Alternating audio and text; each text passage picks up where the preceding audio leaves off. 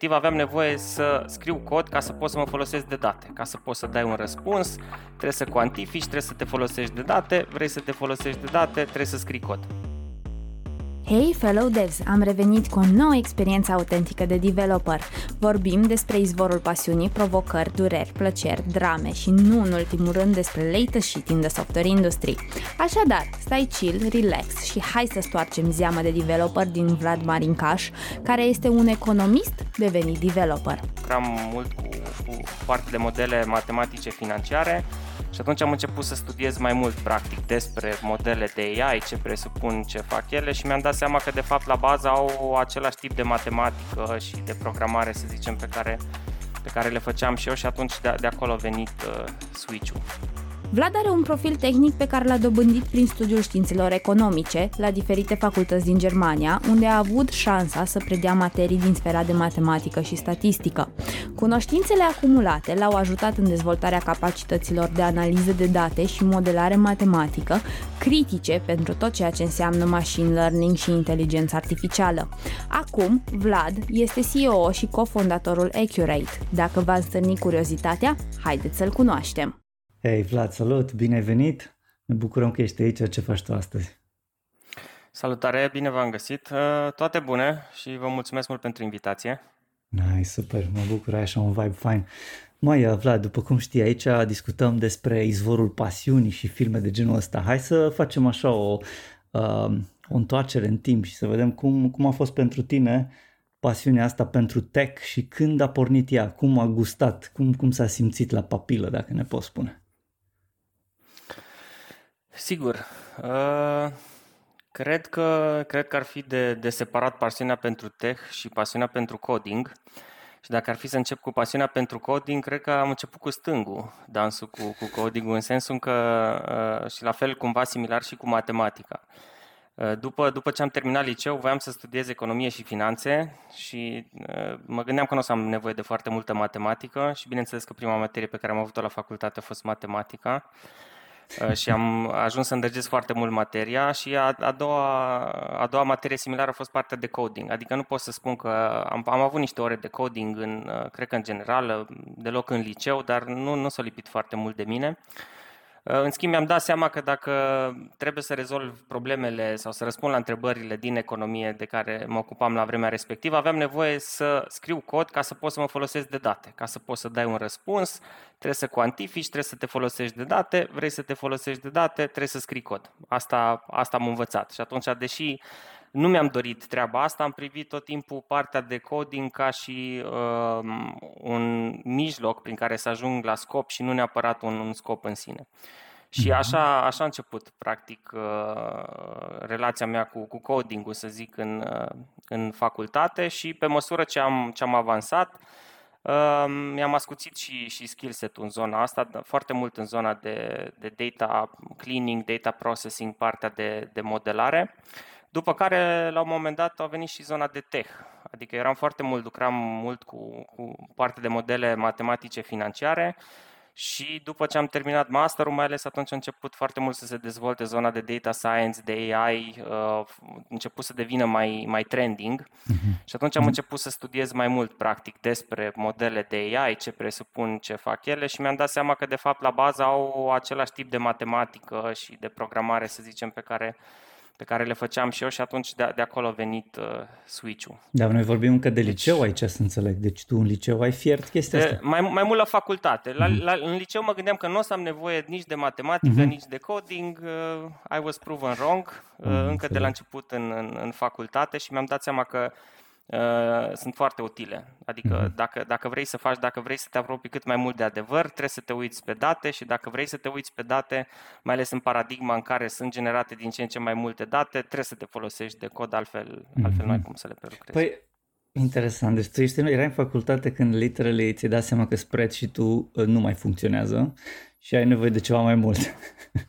Sau exact, Excel-ul, sau... exact. Era cu spreadsheet-ul, am început atunci, profesorul a început cu V B A și mă gândeam, dar ce îmi trebuie mie cod, că eu știu unde vreau să ajung, adică pentru ce trebuie să... Da, asta era când era vorba așa de conceptual, când ți se propunea treaba asta în, în facultate, după care îți dai seama că dacă ai, trebuie să lucrezi cu volume mari de date, nu mai merge dacă nu scrii cod. Și prima oară trebuie să stragi datele, de unde faci rost de date, cum le managiești, unde le storiești, toate, toată povestea. Mm-hmm. Și cum, cum a fost prima experiență cu codul? Literally, când ai zis, ok, no, fuck it, trebuie să, trebuie să pun mâna pe chestia asta, că altfel n-ajung niciunde. Cum s-a simțit? Ce a fost? Cât de frustrant sau nefrustrant a fost? Păi, d- după cum probabil îți imaginezi, foarte, a fost o experiență frustrantă. Cred că e normal la început când înveți un lucru nou și tu știi unde vrei să ajungi și știi ce-ți dorești, doar că nu-ți iese. De exact asta și vorbim de limbaje de programare, e ca și cum înveți o limbă nouă și tu știi ce vrei să spui, doar că nu-ți iese sau nu-ți găsești cuvintele. Nu știi să te exprimi. Ceva similar, exact așa, exact așa. Și ce, ceva similar am, am pățit, deci pot să zic că prima experiență mai serioasă cu zona de cod a fost lucrarea mea de bachelor, unde trebuia să estimez un parametru dintr-un model, de, un model financiar bazat pe date de la bursa de stock exchange germană, deci era un subiect foarte interesant pentru mine, doar că pentru a putea pune în practică și a evalua parametrii respectiv trebuia să scriu cod. Și atunci, ok, de unde începem? Păi ce se folosește? R. Ok, hai să învățăm R, let's Google it. Și atunci am făcut un tutorial în R, am văzut de ce aș avea eu nevoie și pas cu pas, adică funcție cu funcție. Cred că ăsta e procesul standard la mai toată lumea și, și la toată lumea și de, la diferite limbaje, că tehnologiile se schimbă așa de rapid că ești forțat practic să înveți limbaje noi și tot trebuie să începi de la zero undeva. Sigur, te ajută intuiția și să înțelegi în spate și structura pe care ai făcut-o până în punctul respectiv, dar... Ăsta e, cred că, drumul anevoios prin care trebuie să treci dacă vrei să ajungi la ceva eficient. Aici e interesant că sunt două tabere, practic, de programatori. Sunt ăia care, cum ești tu, folosesc limbajul de programare ca tool ca să se exprime într-un anume fel și ăia care sunt pasionați literally de a programa și nu prea au cunoștințe așa specifice de matematică și concepte super complexe de matematică. Uh, Spre exemplu, eu fac parte din ălălalt, din cealaltă tabără. Am câteva concepte în cap de matematică și statistică, dar clar nu la nivelul tău. Spune-mi, te rog, cum pe tine te-a ajutat să, eu știu, să pui mâna pe cod diferit, să zic, sau cum, cum ți-a, ți-a fost mai ușor sau mai greu, din punctul ăsta de vedere, să, să scrii cod față de oare unul care... Uh, știe matematică, cum ziceam, dar nu știe atât de profund concepte de statistică cum le știi. Uh-huh.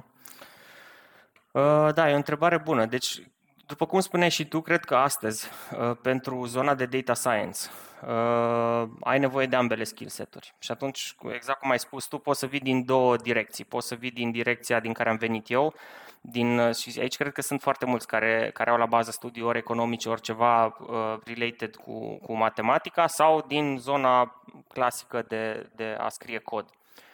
Uh, pentru mine, nu știu, adică nu, nu mi s-a părut neapărat de la început un task ușor să intru în, în zona asta de, de, de cod și am făcut-o, să zic, mai după ureche și probabil că m-ar fi ajutat mult mai mult dacă aș fi avut bazele acolo, adică să fi studiat poate treaba asta, să, să fi înțeles conceptele, object-oriente, toate, toate lucrurile pe care cineva în parcursul standard îl are.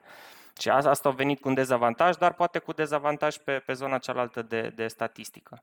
Și vedem astăzi că... Uh, se, poate, se poate ajunge la fel de bine în același punct din, din ambele tabere, depinde de... și de, de ambiție și, și de dorințe. Și un lucru de interesant la noi în echipă, cel puțin, uh, niciunul din noi n-a studiat I T. Adică noi venim toți din noi, ajungem firmă să facem artificial intelligence și să facem treaba asta în producție și să uh, ridicăm runde de finanțare, doar că la bază, de fapt, noi suntem ori economiști, avem colegi care au venit, au venit dintr-un background de legal, din background de business, practic înveți după, după nevoie. Super, sună foarte bine. Din ce, din ce pare, Vlad, cumva pasiunea care mocnea în tine de mic a fost partea economică uh, și ușor, ușor ai început să te împrietenești cu matematica și mai apoi să iubești partea de coding care venea cumva ca un supererou care te ajuta să faci totul mai ușor. Uh, povestește-ne puțin care era visul tău încă din liceu, adică unde te vedeai, că ai spus că de-abia la facultate ai dat de partea efectivă de coding. Ce-ți doreai încă din liceu? Bună întrebare. Ca să încep cu un pas înainte, de când eram mic, credeam că o să fiu om de știință, asta îmi doream, să fac cercetare. Nu știam exact în ce domeniu, dar voiam să fac cercetare și asta cred că a contat foarte mult în parcursul meu, pentru că am ajuns în punctul ăla în care să fac, să fac cercetare. N-am știut că drumul o să ducă prin economie, matematică și, și parte de cod, dar acolo am ajuns în cele din urmă și după, după studiu am început un doctorat la Universitatea din, din Osnabrück, unde practic asta făceam. Adică bazat pe uh, unele probleme financiare, mă ocupam cu felul în care, nu știu, reacționează bursa când o bancă care e deja listată emite acțiuni și atunci ne uitam pe diferiți metri să vedem, să înțelegem mai bine uh, partea asta financiară. Ca să poți să execuți, trebuie să scrii cod și acolo am învățat, să zic, din ce în ce mai multe tricuri. Am început cu povestea de la bachelor și atunci, pe măsură ce am avansat, nu știu, deja de la, la master lucrurile au devenit mult mai complicate și mult mai complexe în termen de matematică. Am folosit puțin MATLAB, la lucrarea de master am folosit puțin Fortran, dar tot așa pentru că erau anumite funcții deja scrise acolo și atunci am, am învățat mai multe și în, și în zona asta, până când la doctorat a devenit totul foarte practic și atunci trebuia să, să scrii funcțiile, trebuia să gestionezi și baze de date mai mari. Pentru că în studiu ți se predau concepte, faci niște teste, dar în, când am ajuns deja la doctorat trebuia să, să mă îmbunătățesc și pe partea de execuție și acolo pot să zic că am început să fac ceea ce îmi doream de fapt, adică partea de cercetare. Doar că după, nu știu, doi trei ani de zile am văzut că ceea ce îmi doream eu să fac sau ceea ce îmi credeam că voiam să fac nu era chiar așa. Și că există părți pozitive și părți negative la probabil toate, toate joburile și la tot ceea ce ne dorim. Uh, și în sensul ăsta am, am renunțat la urmări visul de a face cercetare. Deci am văzut ce presupune treaba respectivă, să mergi la conferințe, să scrii lucrări, să, să întorci numerele pe toate părțile și mi-am dat seama că nu e neapărat ceea ce voiam să fac, pentru că simțeam cumva că era foarte interesant dintr-un uh, aspect teoretic, dar nu ajungeam neapărat să ajung practic să, să vezi ce se întâmplă și atunci îmi doream ceva mai practic și uh, toată zona de artificial intelligence mi-a dat șansa asta, pentru că puteam să folosesc partea inter- pe care eu o consideram interesantă și o consider în continuare, zona de modelare matematică, doar că acolo uh, rezultatul nu era vorba că publicai rezultatul într-o, într-o lucrare, uh, ci puteai să-l testezi în piață. Și piața e practic filtrul care îți spune faci sau nu faci treabă. Și asta, asta mi-a plăcut mai mult, că am putut să poți să testezi mai bine, să vezi, dar is it worth it? Are, are sens, are valoare ceea ce faci? Știm că tu ai făcut studiile încă din liceu în străinătate. Cum, cum ai luat decizia asta și care au fost persoanele care te-au susținut și te-au sprijinit? Uh, da, eu am fost încă de mic... de la grădiniță, nu, dinainte de școală, la, la Lenau. Aici trebuie să le mulțumesc părinților uh, că au avut uh, intuiția. Uh, după nouăzeci s-au gândit că ar fi bine pentru, pentru mine să, să învăț și o limbă străină și pe vremea respectivă grădinițele în limba engleză erau destul de scumpe, erau private. În schimb era grădiniță de stat germană și atunci uh, așa am ajuns acolo și asta mi-a prins foarte bine. Și uh, rămânând uh, la Lenau am terminat liceul.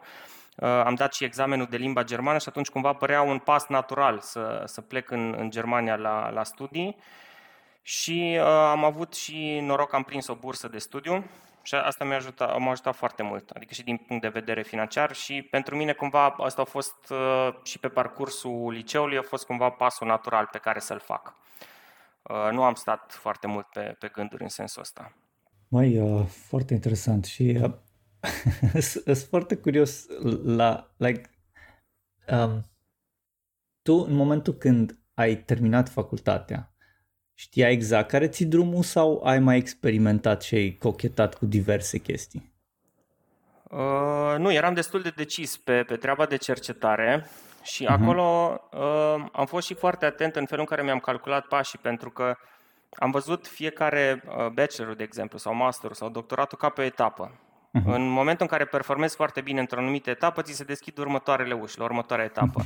De exemplu, când eram în bachelor, ca să-ți răspund la întrebare, după ce am terminat facultatea, știam că vreau să fac mai departe partea de economie și atunci m-am orientat, ok, care ar fi cel mai bun loc pentru mine în care să învăț treaba respectivă și am zis, ok, Bonn e un loc de top în Germania pentru economie, ce trebuie să fac ca să ajung acolo? Și atunci în sensul ăsta mi-am și îmbunătățit C V-ul. În Germania e puțin altfel sistemul în sensul în care poți să și predai. Adică dacă iei note bune și uh, faci treabă bună, ți se și oferă șansa ca și student să predai. Nu predai seminar, uh, nu predai uh, lecture, dar predai seminarul. Uh-huh. Și atunci toate lucrurile respective te ajută să ajungi la Bonn, unde e bătaie foarte mare de, nu știu, opt uh-huh. oameni pe un loc. Și la fel am procedat mai departe. Mi-am dat seama, ok, îmi place foarte mult și sunt pasionat de zona asta, ce vreau să fac mai departe după ce termin masterul.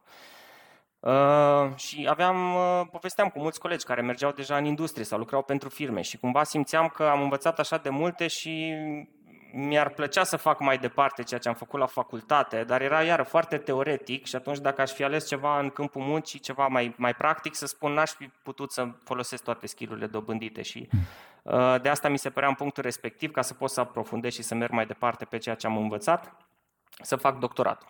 Uh-huh. Și, și de asta m-am și decis pentru, pentru doctorat. Nu l-am terminat. Uh-huh.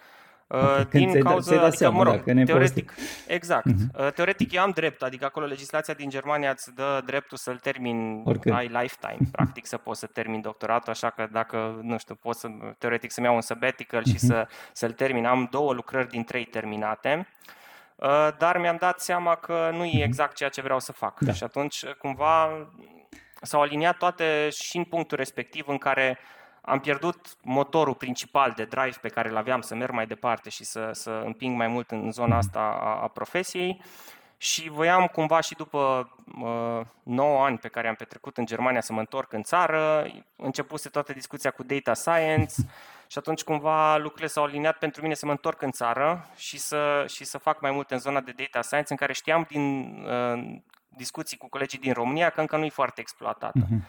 Asta a fost iar un punct foarte important în, în sensul în care și cu, cu ceilalți colegi ne-am gândit, ok, noi am învățat așa de multe aici, avem skill-uri, uh, discutăm cu companii, vedem cum se folosesc datele, vedem că nu se face poate o treabă la fel de bună cum credem că se poate face. Ok, poate există, există acolo un rol pentru noi în piață. Și așa, așa s-a și legat treaba și cu întorsul. Am avut noroc și să prindem un, uh, un program Diaspora Startup se cheamă, nu știu mm-hmm. dacă știți de el, ceva foarte da, da, similar știu, cu Startup Nation. Mm-hmm. Exact, și atunci și asta ne-a ajutat ca și, ca și kickstart. Și am zis, ok, let's, let's give it a try. Dacă, deci a fost un dacă cumul. E să... Scuze că te întreb, deci a fost, practic, aici vreau doar să menționez o chestie, că îmi stă pe limbă un, un, o întrebare de ceva timp. Deci, de ce te-am întors un pic să te întreb um, că... E așa cumva o prejudecată, poate că unii imediat după ce termină facultatea like, se așteaptă să fie clară cariera, like, bătută în cuie, știi? Și uneori, uh, uneori nu e adevărat, uneori știi care e cariera ta de la opt ani, poate, pentru că like, literally ți-ai găsit pasiunea și nu mai aveți și aia îți place și ești orb și toată viața ta o să faci chestia aia pentru că îți place cu adevărat și ești și poate un pic Correct. obsesiv, dar... Cum zici tu, m- mai sunt oameni și mulți chiar care își găsesc calea într-un mod iterativ. Cariera vorbind. Și se pare Corect. că ăsta a fost și cazul tău. Că de asta am vrut să pinuim câteva puncte importante da. pe care le-ai avut astfel încât să ajungi unde ai ajuns. Da. Inclusiv literele da. ai lăsat doctoratul pentru a ajunge aici unde ești acum. Foarte interesant. Exact. Și asta e un punct foarte bun și cred că, adică, cum spuneai tu, unii sunt, știu ce își doresc încă de la început și se poate să nu se schimbe, poate să, să fie într-adevăr ceea ce își doresc dintotdeauna și să se simtă foarte confortabil și să le placă domeniul respectiv, dar la fel de bine... E foarte greu de la început să-ți decizi în ce domeniu vrei să rămâi, când mai ales acum în vremurile noastre când totul se schimbă. Adică poate noi am primit foarte multe și din, din paradigma în care au trăit părinții noștri, nu? Mm. care stăteau într-un job, nu știu, poate zeci de ani. Și atunci noi vedem și pe piața muncii, rollover-ul mult mai mare, nu știu, stăm mm. în medie câțiva ani poate într-un job. Și atunci vedem Andrei, lucrurile într-un, într-un fel diferit. Da. Andrei, dar cred că cel mai important... Uh, Da, să ne dăm seama de ce nu ne place mai mult decât de ce ne place. Clar. Adică aveau romanii un concept interesant de roa negativă, că nu știi exact ce poate te face successful, dar știi ce te face unsuccessful și atunci e mai simplu poate să tai de pe listă ce nu-ți place, iterativ cum spuneai tu, și să ajungi eventual într-un, într-un loc în care te simți confortabil, cu mențiunea că și acel lucru poate să se schimbe. Adică noi vorbim astăzi, nu? Cine știe ce o să fie peste cinci ani, zece ani. Eu am simțit foarte mult și rolul meu în companie cât, s-o, cât s-o schimbat. Adică faptul că suntem pe un anumit rol și compania evoluează mult și se schimbă și atunci suntem într-o continuă schimbare și cred că aici, dacă vrem să fim confortabili, trebuie să ne găsim un loc în care să acceptăm schimbările care, care vin. Uite, spune-mi, te rog, Andreea, te las pe tine imediat, doar scurt, vreau să întreb ce anume, like, intim înăuntru tău te-a determinat să întorci pe bune în țară? Ok, am înțeles că a fost un cumul de factori, au fost mai multe oportunități, cumul cu diaspora, um, um, finanțare plus, plus programul diaspora în sine și am înțeles că au fost și ceva prieteni slash colegi cu care mi-ai ținut legătura și cu care ai făcut treaba și ai fondat uh, Aqurate, nu? Da. Ok, te rog, exact, da. Deep și întrebarea e care, care e da. factorul principal, da. nu? Că într-adevăr a fost un cumul de factori. Uh, da, fo- foarte, foarte greu de răspuns. Pentru că sunt diferite, sunt planuri diferite, dar cred că în punctul în care eram atunci, uh, cred că mai degrabă a fost factorul că voiam, voiam să mă întorc. Adică știam, uh, niciodată n-am diferențiat între ele pentru că știam că oricând pot să fie un package deal. Adică și să, să pot să fac treaba în carieră și să pot să fac acasă. Pentru că simțeam după nouă ani că voiam, adică eu am fost destul de legat și de prieteni și de familie în toți anii ăștia. Nu cred că am ratat un revelion acasă, mă întorceam de Paște, de Crăciun, de, mă rog, timpul verii și atunci am fost încă foarte, foarte legat de, de țară. Și atunci mi-am propus, ok, unde mă simt eu mai bine, ce vreau să fac? Și atunci cumva... Asta e, pentru, pentru că s-au aliniat toate, nu a fost neapărat pus în postura grea de a alege. Dacă aș fi fost pus în postura de a alege, greu de zis. Sunt foarte curioasă, Vlad, și vreau să mă mai întorc puțin. Am avut uh, mulți invitați care i-am întrebat ce ar schimba în sistemul de învățământ din România uh, și aș fi foarte curioasă dacă tu ai schimba ceva având experiența sistemului de învățământ din străinătate și ce ai schimba sau ce sugestii de îmbunătățire ai avea. Asta e, o, asta e o temă foarte mare și complexă. Deci, înainte să răspund la întrebare, ce ar fi de menționat? Eu când am ajuns în Germania și am început să fac toată zona de matematică, eu făcusem deja o mare parte în liceu și am făcut derivate și am făcut integrale și nu știam la ce îmi folosesc. Adică am dat test din ele, am dat și examen, bine că știi să le faci, ok, dar... Dar niciodată nici măcar nu mi-am pus întrebarea sau like, o, o vedeam ca, ca pe un lucru pe care trebuie să-l fac, trebuie să-l înțeleg, vedem mai departe. Uh, în Germania s-a schimbat foarte mult uh, poziția la treaba asta, pentru că acolo uh, întrebările pe care le primam nu erau de genul rezolvă integrala din, ci, uh, nu știu, țăranul Friț are o parcelă și parcela are o latură cu forma de o anumită funcție. Cum ai calcula cât greu trebuie să pun acolo? Și atunci, în momentul în care ți se explică, de fapt, ce e integrala, că e area de subfuncție și toate lucrurile astea, într-un fel practic, atunci îți dai seama cât sunt de folositoare. Și atunci ai, cred că și ca și sistem de învățământ poți să pleci pe uh, două lucruri în felul în care poți să le construiești, un lucru foarte teoretic și abstract, ceea ce facem în România, sau din punct de vedere mai practic. Acum, eu poate am fost excepția, pe mine m-a ajutat foarte mult în România, pentru că făcând lucrurile grele, abstracte, mi-a fost mult mai simplu să aplic partea abstractă la probleme practice de acolo. Pe când vedeam colegi care poate au venit din sistemul de învățământ german, care făceau mai mult practic, dar era mai greu să facă lucrurile mai abstracte uh, teoretic. Deci a- aici ar fi mai greu. În schimb, dacă ar fi să menționez un singur, sau un punct central care se poate îmbunătăți și care cred că e critic și important, e critical thinking.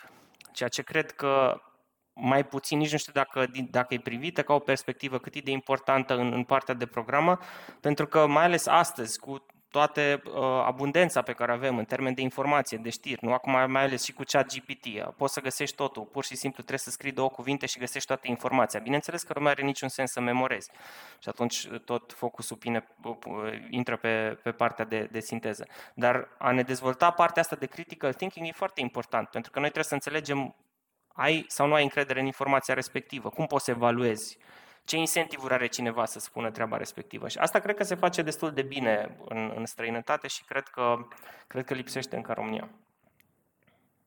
Așa e, da, și uh, chiar în timp ce povesteai, eu și Luci zâmbeam pentru că aveam un, un deja vu legat de ceilalți invitați care exact uh, lucrul ăsta au spus că ar trebui îmbunătățit la sistemul de învățământ din România uh, aplicabilitatea și partea practică care la noi nu există.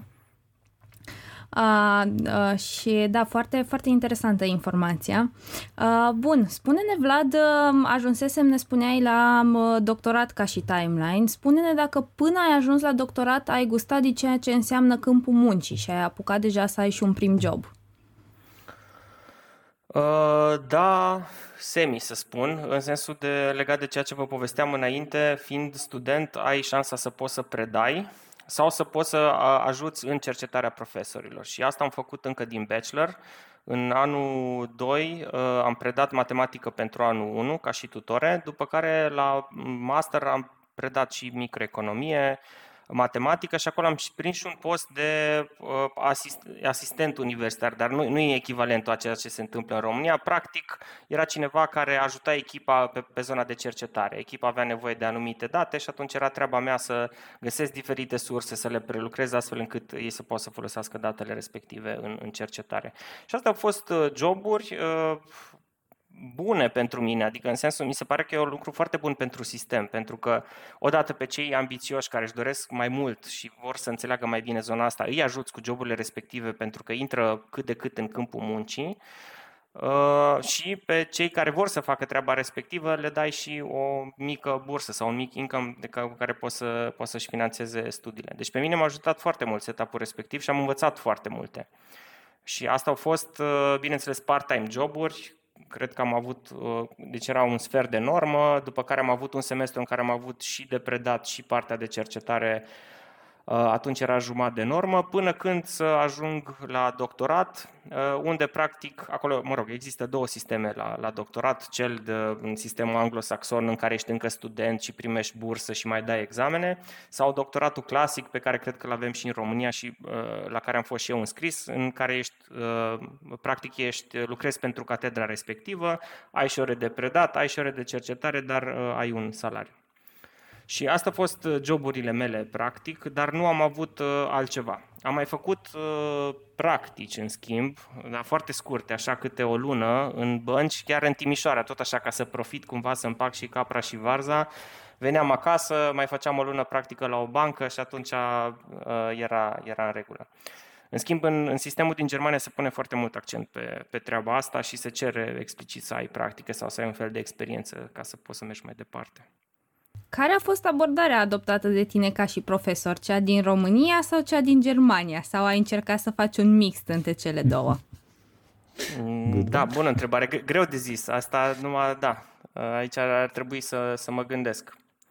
Uh, greu de spus. Uh, ideea e că felul în care funcționa sistemul, pentru că profesorul povestea ce, ce era relevant la partea de lecture, Uh, asta era și avantajul, că aveai mai mulți tutori care predau același exercițiu. Și atunci tu, ca și student, puteai să-ți alegi tutorele care vorbește cel mai bine pe limba ta. Și atunci fiecare din noi avea un alt fel, un alt stil, care poate vine din personal felul în care a înțeles materia sau poate chiar influențat de uh, background-ul școlar pe care l-a avut fiecare și atunci uh, puteai să-ți alegi.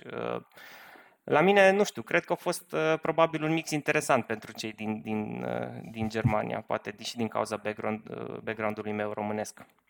Da, auzi, Vlad, spune-mi, te rog, că ești curios. Ce te-a ținut în loc acolo la clasă, la matematică sau la, când învățai concepte mega, mega, mega abstracte și fără neapărat aplicabilitate practică sau așa? Uh, în ciuda faptului că ne-ai dat acum exemplu că asta e îmbunătățit la sistemul de educație, ce te-a ținut pe tine în loc acolo să și pui osul la muncă și să, uh, să excelezi până la urmă în, în matematică așa avansată?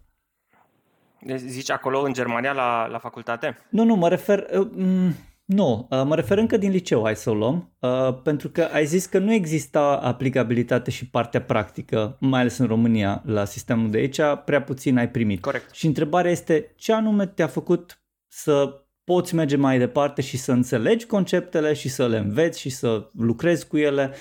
Um, Sunt curios că pe majoritatea oamenilor îi pierd, deci toate chestiile astea, conceptele astea abstracte și așa, e, na, îți pierduți pentru că unul nu e motivație de, de a înțelege, doi, it's not fun, it's boring, and, and you know, ce te-a ținut pe tine uh-huh. acolo? Uh, da, aici cred că sunt... Uh... Două componente. Deci aici, în liceu cel puțin, nu pot să spun că am excelat neapărat la matematică. Adică aveam materia, mergeam, știam despre ce-i vorba și știam să fac, cum povesteam, okay. știam să fac derivatele și integrale. Uh-huh. Dar nu știam exact la ce-mi folosesc. Ok, trebuie să le știu, le fac, dau ah, okay, bag deci din trebuie. asta, ok, let's asta do it. Asta a fost, trebuie. Da, exact, n-am, n-am, exact trebuie. Asta, asta a fost cuvântul. După care... a fost un aha moment în Becher. Mm-hmm. Și atunci vine Select. profesorul și spune, ok, comportament uman, începem să modelăm, pentru că e așa de complex, începem să, com- să modelăm comportament uman printr-o funcție de utilitate, clar, clar, clar. care e strict uh, crescătoare și concavă. De mm-hmm. ce? Cu cât ai mai mulți bani, cu atâta ți-e mai bine. Doar că un euro la început poate să însemne viața pentru tine, că ți-e un biscuite, poți să treci. După ce ai un milion de euro, dacă ai încă un euro, valoarea lui nu mai e așa mare. Și atunci astea erau mm-hmm. genul de concepte prin care ți explica, de exemplu, monotonia și concavitatea unei funcții. Și atunci asta au fost niște lucruri interesante care, care m-au prins. Au fost și un, nu știu, și din uh-huh. pure sete de knowledge și ca și challenge intelectual, mi s-a părut foarte interesant felul în care puneau problema și nu mă așteptam la treaba asta când mă înscrisesem la facultate, dar asta a fost și motivul pentru care am ales să, să continui. Fine. You, you connected the dots ahead of you. Cumva ai zis, da. ok, trebuie să învăț derivate și uh, integrale. Fără să știu la ce, da. Asta a fost un caz fericit. Exact, a fost o întâmplare, zic, ok, le ținem acolo la borcan că s-ar putea să-ți folosească cândva no, și înțeleg. la mine s-a nimerit să, să-mi și folosească. La fel de bine, probabil că sunt alții care nu și întreabă legitimately pentru ce am făcut eu treaba aia. Bine, sigur, aici e altă discuție, pentru că școala trebuie să educe în medie, nu? Pentru că unul vrea să facă vioara, altul e matematician și așa mai departe. Trebuie să ne dea baza necesară tuturor. În cazul meu, cred că, cred că s-a nimerit bine să am conceptele necesare și să am și șansa ca cineva să-mi arate felul în care pot să le pun în valoare și cum, uh-huh. cum are sens să, să, să le legi de realitate, practic. Pentru că tot ceea ce facem, dacă te gândești, sau o derivată, nu? Intuitiv, tot timpul în, în jurul nostru, în, în felul în care uh, gândim să, să modelăm lucrurile. Dacă reușești să faci clicul respectiv dintre aha, asta e teoria și asta e practica, poate, poate să te ajute ulterior. Are sens. Mai, mai una scurtă aici, că suntem la liceu un pic. Ce anume te-a determinat totuși înăuntru, super deep, dacă te gândești? Ok, ai avut motivație să înveți derivate și fucking integrale ca să iei bacul. De ce? De ce? De ce? Deep down, înăuntru tău, ce te-a motivat să treci peste toată treaba asta cu bacul și de ce, de ce ai învățat? Puteai să înveți mediocru și să iei bacul eh, și să mergi mai departe cu viața ta. Uh, da. Cred că o vedeam tot așa ca și un deschizător de, de drumuri. Deci, după cum uh-huh. spuneam, nu, nu am fost foarte diligent în a învăța matematica din liceu. Nu a fost o pasiune pentru mine. Uh-huh. Aveam ore, le făceam, primeam teme... N-am excelat acolo, uh-huh. știam cum să le fac și în schimb am văzut toată treaba cu bacul și notele, uh, mi-a fost foarte clar că pentru a, deja după cum spuneam, gândind că aș vrea să merg la facultate în străinătate, știam că nota e importantă, uh-huh. pentru că deci acolo nu există, motivat, sau cel puțin, uh, da, deschiderea spre următorul uh-huh. pas, exact, nice. Însă, ok, dacă, dacă fac treabă bună acum, am o șansă mai bună, nu știu exact cum arată treaba, uh-huh. că tu s-ar putea oricum să intri să fie diferența mare și atunci zici, ok, te-ai chinuit degeaba, nu? În termen de eficiență, dar nu știi exact ce te așteaptă, în schimb zici, ok, investesc acum uh, timpul ăsta pentru că știu uh-huh. că mă aduce într-o poziție mai bună din care să pot să aleg. Dacă cum ți-ai dat seama de chestiile astea? Ți-a deschis cineva ochii, ți-a, te-a sfătuit cineva cu privire la ok, o să ai la un moment dat un punct în viitor undeva unde să-l conectezi și sau să vezi oportunități și așa? Sau pur și simplu a fost intuiția ta? Uh, nu știu cât intuiția mea, cât poate din educație. Uh-huh. Adică părinții mei s-au ocupat totdeauna să, să mă facă să, să think big sau să mă gândesc la viitorul meu și nu la neapărat ci la, la prima parte a lui, ci ulterior în viață și atunci asta cred că m-a, m-a făcut să, să gândesc și mai long term, să zic, sau medium term. Ok. Uh, Vlad, uh, povestește-ne puțin, uh, ai renunțat la partea aia de doctorat, ți-ai dat seama că nu e ceea ce-ți dorești, partea asta să devii uh, cercetător, ca să zic așa. Uh, cum ai luat decizia de a te întoarce în țară sau care era țelul spre care îți doreai să ajungi? Ai avut în momentul ăla un breakdown în care să zici eu nu mai vreau să fac nimic, nu știu care e drumul meu în viață, încotro să o apuc? Uh, sigur că după ce eram setat, să spun, pe, pe drumul ăsta de, de cercetare și ești destul de convins că asta vrei să faci și ajungi în punctul respectiv și îți dai seama că nu mai vrei să faci treaba respectivă, trebuie să spui niște întrebări. Adică trebuie să înveți niște lucruri din treaba respectivă și bineînțeles că trebuie să spui întrebarea, ok, now what? Și uh, sigur că nu-i, nu-i poate foarte simplu de, de găsit răspuns la, uh, la întrebarea respectivă. Ce ar mai fi de menționat, uh, am mai avut după, după doctorat, după ce luasem deja decizia sau chiar înainte să iau decizia să plec, uh-huh. am aplicat la Banca Centrală Europeană. Uh, și asta era cumva the crown jewel, adică eu alesesem să, să studiez economie și finanțe după criza din două mii opt în care mă întrebam dar care e toată treaba, burse, bănci centrale, bani, ce se întâmplă acolo și eram foarte, era setea aia de a cunoaște și de a înțelege și de asta am mers la economie și opt ani mai târziu mi s-a oferit șansa să pot să lucrez cu echipa de acolo pe probleme de politici macroprudențiale astfel încât să ai policy să nu se întâmple ceea ce s-a întâmplat în două mii opt și uh, pentru mine, cumva, eu luasem decizia de, ok, uh, înțeleg că nu vreau să merg mai departe cu, cu cercetarea, partea cu data science pare un lucru interesant uh, și de asta credeam și că în România se poate face treaba asta într-un fel foarte bun, pentru că piața e încă la început, noi av- având skill-urile, uh, e un moment foarte bun de testat treaba respectivă și am și zis, if, this, if there's a moment to fail, this is the best one. Dar înainte, deci după ce luasem deja decizia respectivă, apucasem să aplic la Banca Centrală Europeană. Asta cândva în decembrie. După care în iunie primesc un telefon în care mi-au zis că au un proiect și că au nevoie de cineva cu skill set-ul meu pe proiectul respectiv. Și noi deja ne îndreptam spre zona de startup, data science, am, ne-am uitat pe diferite use case-uri, vedeam ce știam noi, ce se face în piață, am început să studiem zona asta, dar era cumva o ofertă prea greu de refuzat. Adică după, după atâția ani de muncă era și curiozitatea de atâta vreme cât tu ești în exterior și descrii lucrurile cum ar trebui să se întâmple și scrii lucrări de cercetare despre ce ar trebui să facă Banca Centrală, acum ți se dă șansa să vezi înăuntru cum se iau deciziile, cum se întâmplă treaba. Și de asta am și decis să, să merg la Banca Centrală și inițial era o, trebuia să fie o perioadă de trei luni, după care... Uh, mi-au zis că s-ar bucura să mai, să mai stau, să mai termin niște proiecte acolo și atunci am dus treaba asta în paralel și am ajuns să stau un an la, la Banca Centrală și în paralel am, uh, am făcut pași înainte cu tot uh, proiectul de uh, Diaspora Startup, până am aplicat, până am primit banii, cumva am reușit să...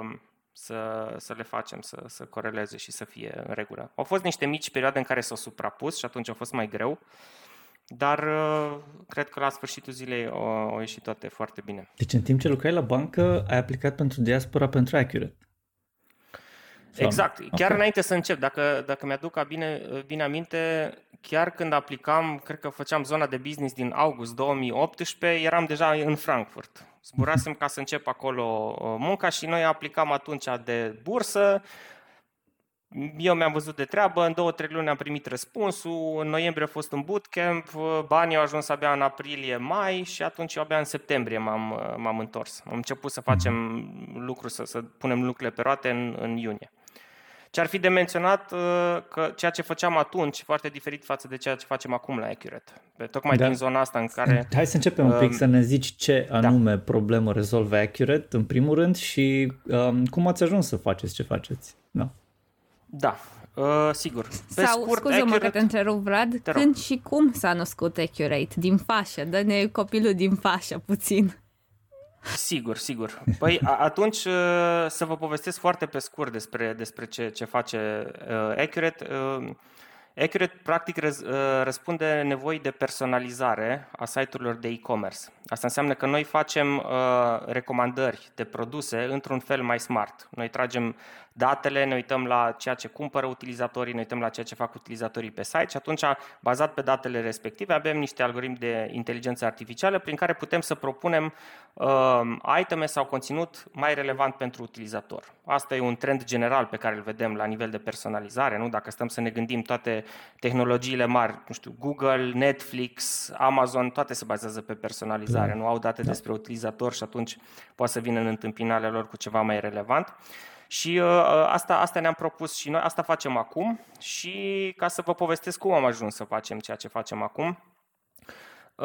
Vă povesteam că am început în două mii nouăsprezece, în septembrie, și atunci eram o companie de consulting, în sensul în care am zis, ok, ne-am uitat pe use case-uri, credem că putem să rezolvăm genul ăsta de probleme și am propus soluții în zona de banking and finance, pentru că de acolo aveam și know-how, în zona de e-commerce, pentru că acolo se generează foarte multe date și asta ne ajută pe noi în zona de modelare, avem cu ce să lucrăm, avem raw material, și în zona de energy, pentru că mai făcusem noi niște proiecte.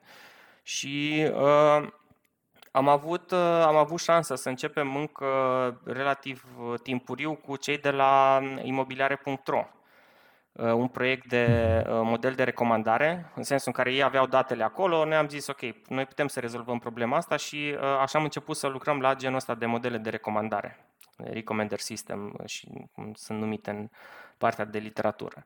Și pe măsură ce am avansat, uh, ne-am specializat în zona respectivă, au venit și alte proiecte, am făcut proiecte și din zona de segmentare de clienți, tot așa, bazat pe ceea ce fac, pe comportamentul utilizatorilor pe site, să facem diferite segmente prin care pot să le adresez mai bine.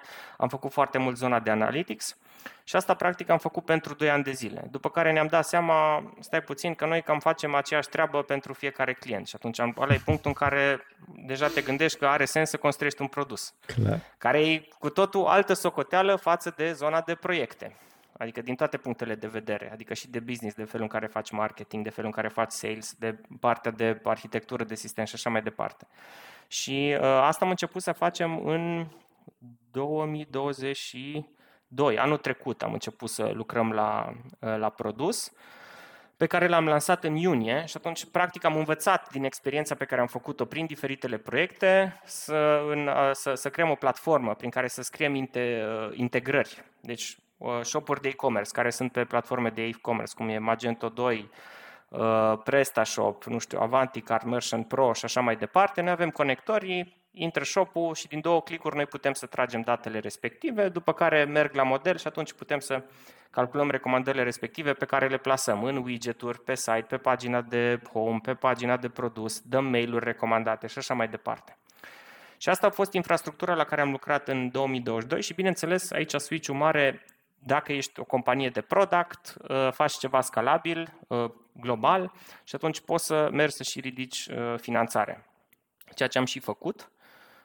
Anul trecut am ridicat o, o rundă de, de finanțare de patru sute cincizeci de mii de euro, care s-a încheiat în decembrie anul trecut, mă rog, a mai durat puțin cu toată partea de acte.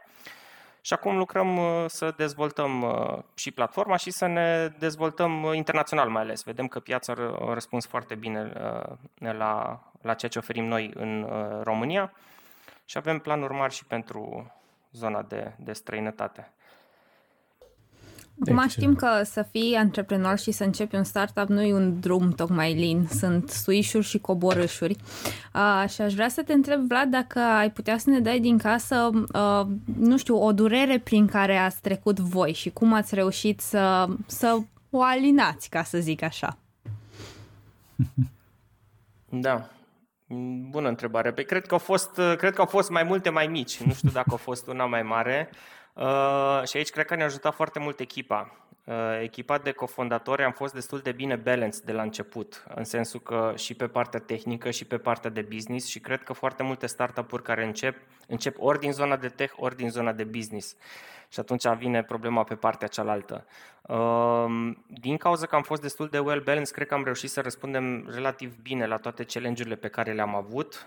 Uh, și în sensul ăsta nu știu dacă am avut până acum o probleme, să zic, foarte mari. Au fost multe probleme, bineînțeles, mai, mai mici, pe care, le-am, pe care le-am rezolvat pe parcurs. Dar câți fondatori sunteți și cum v-ați întâlnit voi? Uh, suntem patru cofondatori. Uh, pe Tudor l-am cunoscut în bachelor, el e din București, român, noi am studiat împreună.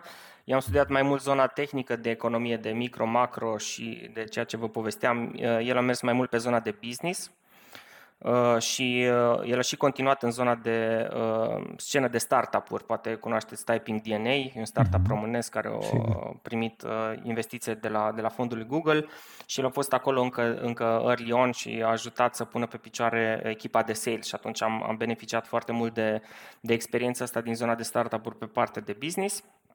Uh, un coleg, al doilea coleg, Lisardo, colegul meu pe care l-am cunoscut la master și cu care am ajuns să și fac doctoratul împreună. El a și terminat doctoratul, a rămas la Osnabrück și în, în paralel și cu Aqurate și acum e dedicat uh, proiectului Aqurate.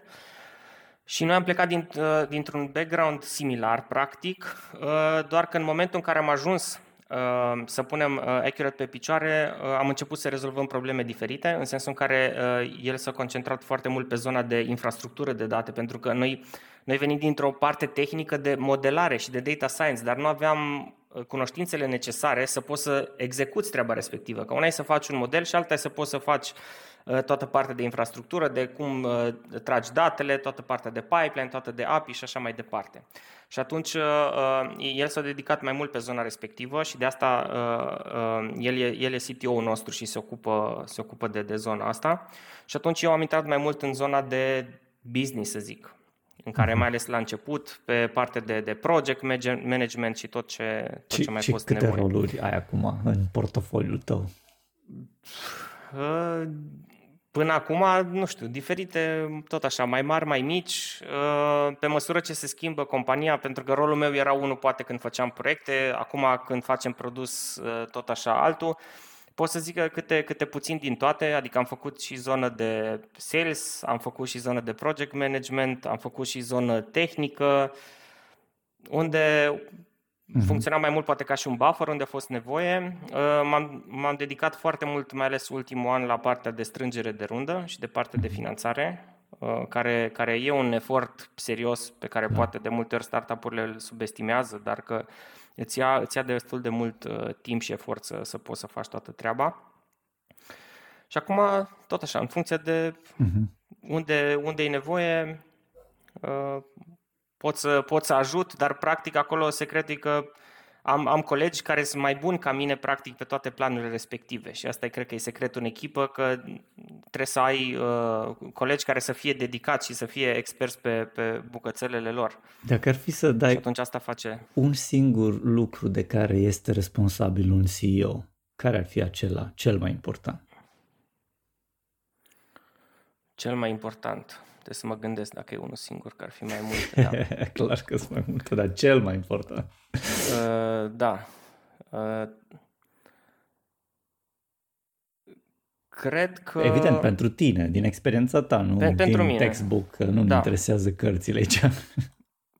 Da, da. Să, uh, pentru mine, cel mai, cel mai important e să fie, să fie toată echipa happy și aliniată la, la ceea ce facem noi. Asta e foarte important. Da. Super. Și cred că asta e critic pentru un startup, pentru că rolul pe care, sau challenge-ul pe care tu l-ai ca și startup, dar în orice domeniu începi, tu trebuie să te iei la trântă cu cei mari. Adică tu te iei la trântă cu, foarte probabil mai există cineva în piața aia, poate nu face la fel, dar face într-un fel diferit și vorbim aici de multinaționale sau de companii foarte mari care au bugete de milioane de euro.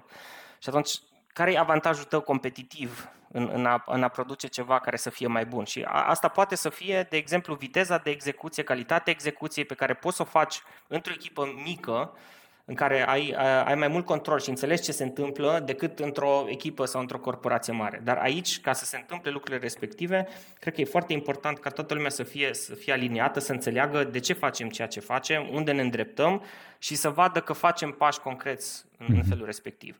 Și în sensul ăsta, un alt avantaj, cred că pe care îl au startup-urile, e faptul că de multe ori ne gândim, ok, de, de ce are sens ceea ce fac? Toată lumea vrea acum ceva fulfilling, poate. Da? Poate să fie mai mult sau mai puțin impactful, dar trebuie să fie, vreau să văd sensul a ceea ce fac, ceea ce poate și mie mi-a, mi-a lipsit la partea de doctorat. Și atunci, asta se vede într-un startup. Adică poate dacă într-o companie mare cineva lipsește o săptămână, poate cine, nimeni nu-și dă seama și tot acolo e compania, nu? Bine. Într-un startup rolurile sunt foarte bine definite și fiecare pune umărul și asta e, asta e, asta e un lucru, cred că poate să fie avantaje și dezavantaje, depinde de că oamenii care poate lucrează într-un startup de a different breed poate decât cineva care are un confort mm-hmm. în, în multinațională, dar munca lor contează.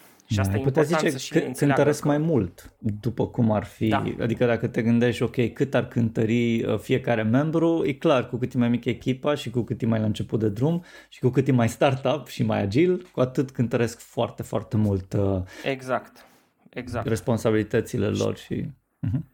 Exact, dar asta și trebuie comunicată încă de la început și noi cred că facem un lucru bun în a seta așteptările corect, adică maybe Startup Life nu-i poate pentru toată lumea sau de- depinde de ce îți dorești, dar asta trebuie și uh, comunicate corect și trebuie urmărite și pe măsură ce crește complexitatea echipei, menținut uh, treaba respectivă, ceea ce devine din ce în ce mai greu cu cât, uh, cu cât sunt mai mulți în echipă.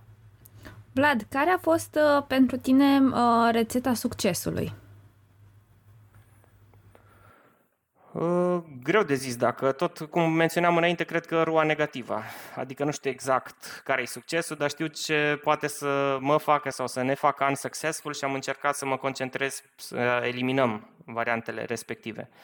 Adică suntem, suntem foarte conștienți că mediul în care acționăm e foarte dinamic și se schimbă foarte multe lucruri, mai ales în tehnologie, dar și în, în general.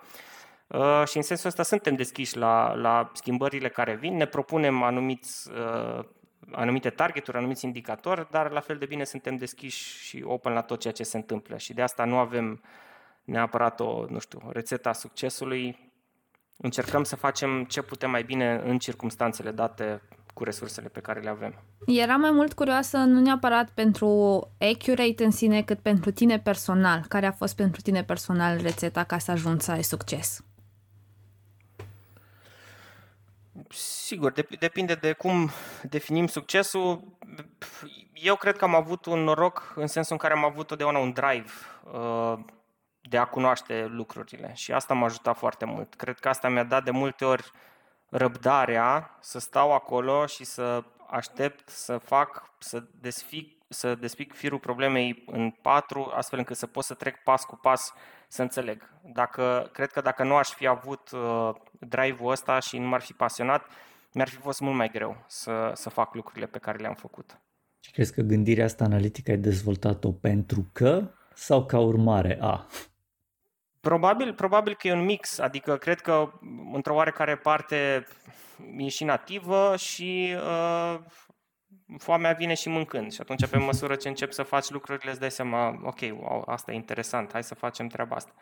Dar Stai, la fel de bine asta... uh, și în, în ceea ce facem și în ceea ce am făcut am dat și de lucruri care nu mi se par interesante și atunci cu atât mai bine cu cât asta e frumusețea, dacă ai colegi care, să, care lor li se pare interesantă partea respectivă, și atunci toate lucrurile ies bine în echipă. Și noi, noi ne uităm foarte atenți și la treaba asta. Adică noi înțelegem că sunt lucruri importante pentru firma pe care trebuie să le facem dacă îi să definim succes. Ok, asta trebuie făcut și ne clară treaba asta. Dar la fel de bine suntem atenți și la ce ne place nouă să facem. Pentru că toată treaba cu startup-ul e un maraton, nu e un sprint. Da. Și atunci dacă vrei să fii în echilibru cu tine în fiecare zi, trebuie să ai și lucruri care, ok, poate nu-ți plac așa de mult, dar trebuie făcute, dar overall să simți că ceea ce faci e fulfilling și că e interesant și pentru tine și crești, te dezvolți într-o anumită direcție, oricare ar fi ea. Ce tare!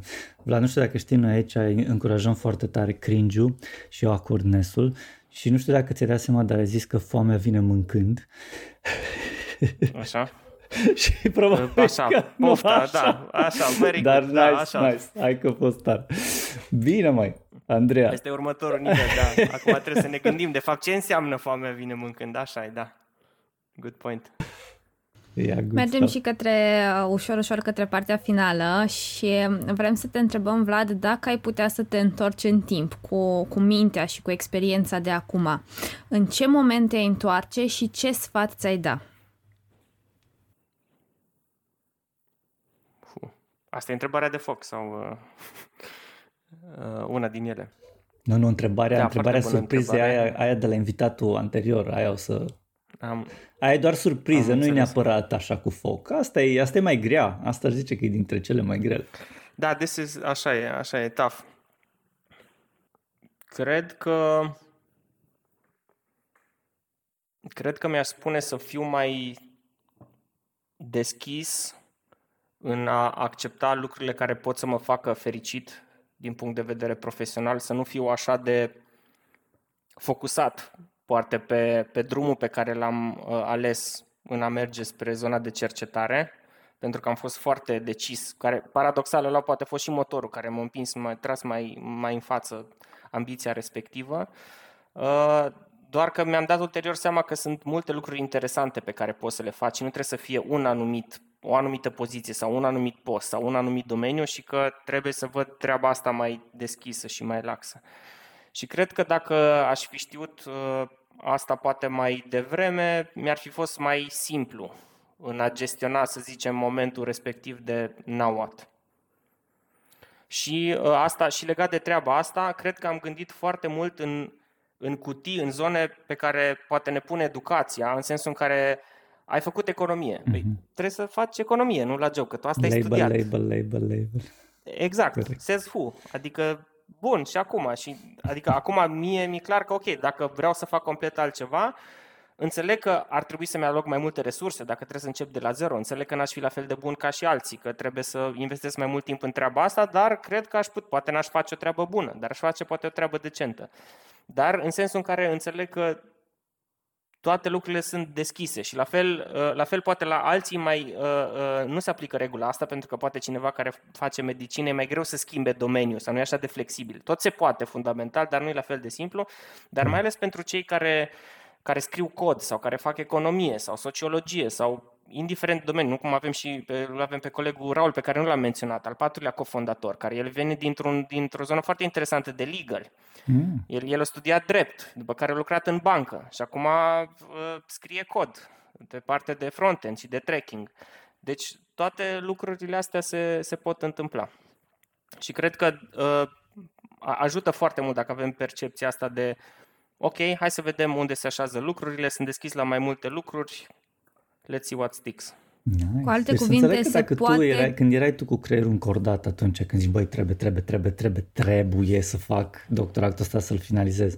Dacă ar fi venit cineva care surprinzător de bine ar fi arătat ca și tine, numai că un pic mai bătrân, și ți-ar zice, bă, băiatule, hai să bem o bere, hai, hai să-ți zic eu două, trei vorbe de duh. Așa. L-ai fi ascultat? Atunci, în momentul ăla, l-ai, l-ai fi ascultat? La, probabil că l-aș fi ascultat, dar nu știu dacă l-aș fi crezut.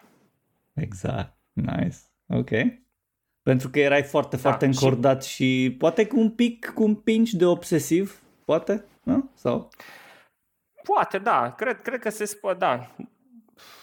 Da, nu știu dacă obsesiv, dar nici nu, nu dismisez treaba asta, mm-hmm. dar într-adevăr, asta era un lucru pe care mi-l doream și am zis, ok, vreau să îmi asum... sacrificiile pe care trebuie să le fac să ajung acolo.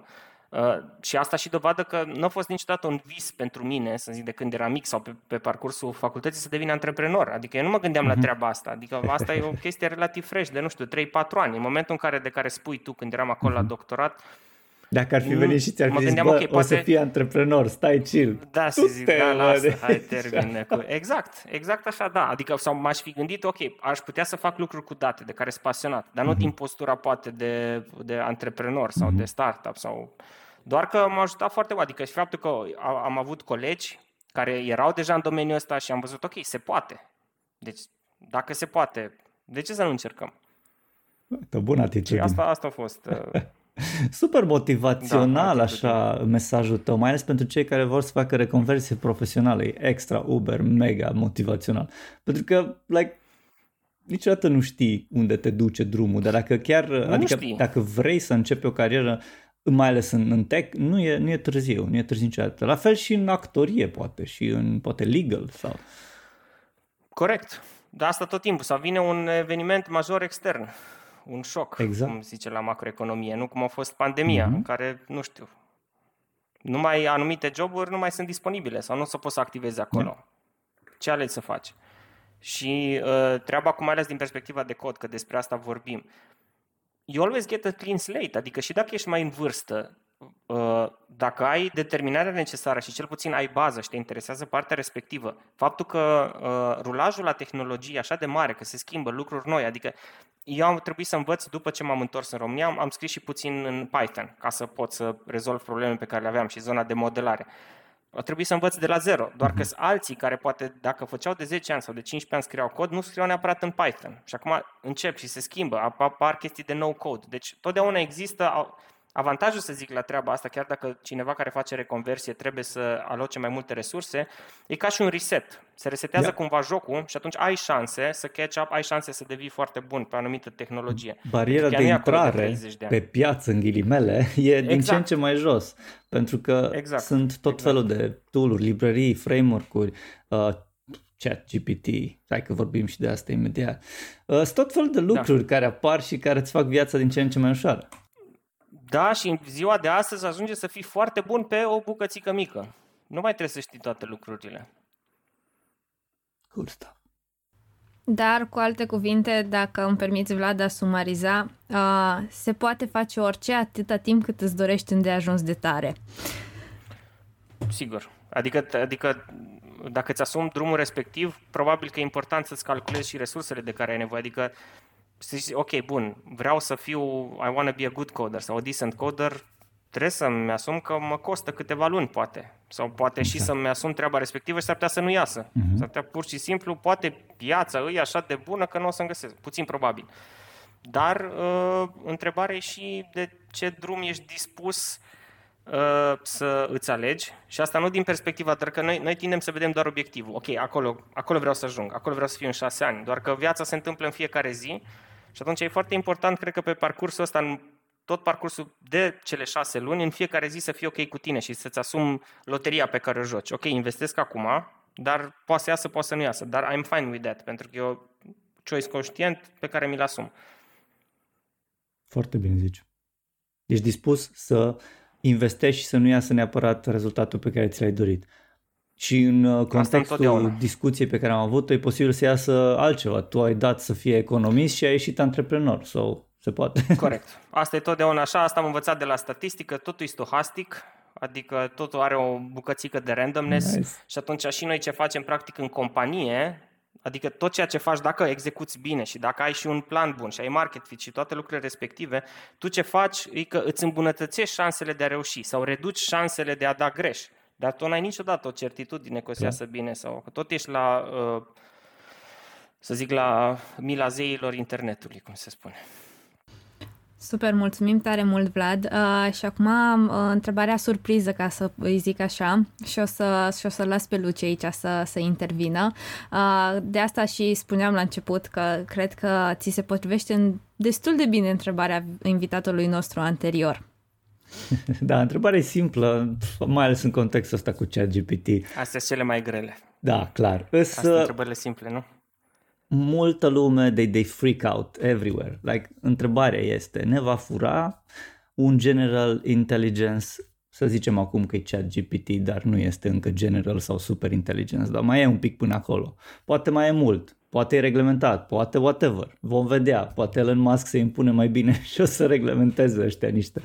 Întrebarea este, ne vor fura joburile sau ni le, ni le vor potenția și sau ni le vor schimba complet, cine știe? Păi, uh, cred că dacă punem întrebarea așa, aici ne referim probabil la medie, nu? Întrebăm în medie, ca uh-huh. și societate, o să ni le fure sau, pentru că totdeauna avem o distribuție, nu? Din orice șoc există poate câștigător sau pierzător, ca și la criză, Correct. COVID, mă rog, și așa mai departe. Uh, cred că foarte multe din, din joburi uh, se pot automatiza sau anumite lucruri pe care înainte le făceam de mână. Acum suntem într-un punct și aici saltul mare pe care îl face ChatGPT e partea de sinteză. Pentru că noi până acum, nu, ce a făcut toată treaba Google și internetul e că ok, putem să postăm, avem informațiile acolo. Acum vine pasul doi în care poate să sintetizeze foarte bine anumite lucruri. Nu pe toate, pentru că ChatGPT e un model de language, da? Tot ce înseamnă text po- poate să facă. Și atunci foarte probabil tot ceea ce ține de joburi legate de genul ăsta, mai ales cu cât e mai repetitiv, foarte probabil poate să înlocuiască. În schimb, cred că încă suntem departe de a înlocui partea de joburi creative sau și partea cantitativă neapărat, partea de calcule, de uh, celelalte lucruri pe care ChatGPT nu le face. Uh, deci, cred că cumva poate suntem în același punct în care în istorie, nu știu, a apărut uh, mașina cu abur, nu? Uh-huh. Au avut un impact foarte mare asupra unei părți din industrie, la fel de bine altă parte a profitat. Și atunci întrebarea e, la fel, mindset-ul de a fi deschis la change-ul ăsta din ce în ce mai mare și să vedem ce putem face astfel încât să fim happy cu skill-urile pe care le avem noi, să fim buni în ceea ce facem și să, să avem ceva care să ne facă plăcere în ceea ce facem. Dar foarte probabil pentru viitorul apropiat nu cred că o să poată să înlocuiască da, când, uh, când... joburile și dacă se întâmplă așa, cred că întrebarea mai mare e cum arată societatea doi punct zero, nu? Adică pentru că până acum am fost centrați de a pune hrană pe masă, dacă nu mai avem treaba respectivă, cum ne organizăm ca societate, dacă cred că alunecăm în altă. Da, clar. Nu, Între, întrebarea, de, și... de obicei întrebarea asta e alunecoasă și duce la tot felul de, de lucruri. Dar da, poate, uite, da, cu o altă ocazie da. să povestim despre asta, ar fi interesant. Despre cum ar putea fi, când ar fi, că e vorba de când, nu dacă, clar. Când ar fi un general slash da. uh, super um, intelligence. O să fie extraterestru, aia e clar, primul lucru. Nu o, să, nu, nu, o să fie ca un fel de, ca un fel de zeu digital în care like, what, what? În fine, divag eu. Păi, asta pe, depinde și de percepție. Cred că poate pentru bunicii noștri deja vorbim despre treaba asta, nu? Adică dacă le arăți ChatGPT și... Wow, deja îi, da, exact. Ce poate să fac? Exact. Noi probabil că acum în, condi- în condițiile în care discutam de joburi, Uh, noi generate. E posibil să, că mă gândeam chiar acum, e posibil să existe jobul de prompter. Cum e programator, o să fie, nu mai programator, serios. Dacă ești prompter bun și formezi un prompt uh, astfel încât să get the most out of it, știi? Că nu oricine o să fie da. suficient de creativ să, să, să-și dea, să, să, să promptuie acest A I într-un, într-un fel în care să aibă un rezultat deosebit, știi? Uite cum e la Mid Journey, de exemplu. Corect. Îți face poze și așa, dar dacă nu ești și tu creativ un pic în descrierea aia și nu înțelegi ce potențial are?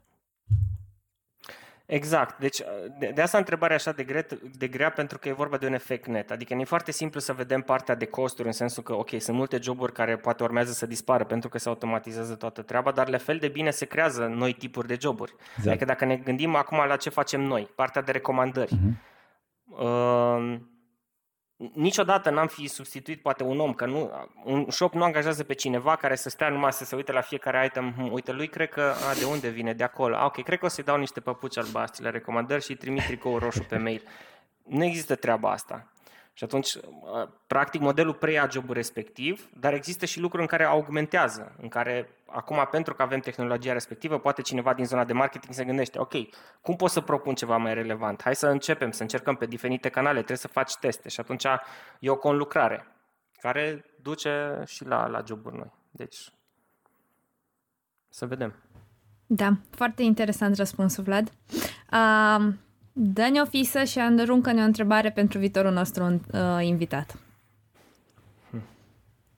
Aici, din câte am înțeles, uh, deci nu vin doar antreprenori, dar vorbim de coding în general. Vorbim coding. de developer, developer care au povești de succes, care ajung poate să guste din antreprenoriat, uh-huh. care încă codează poate și nu trec pe varianta de antreprenoriat.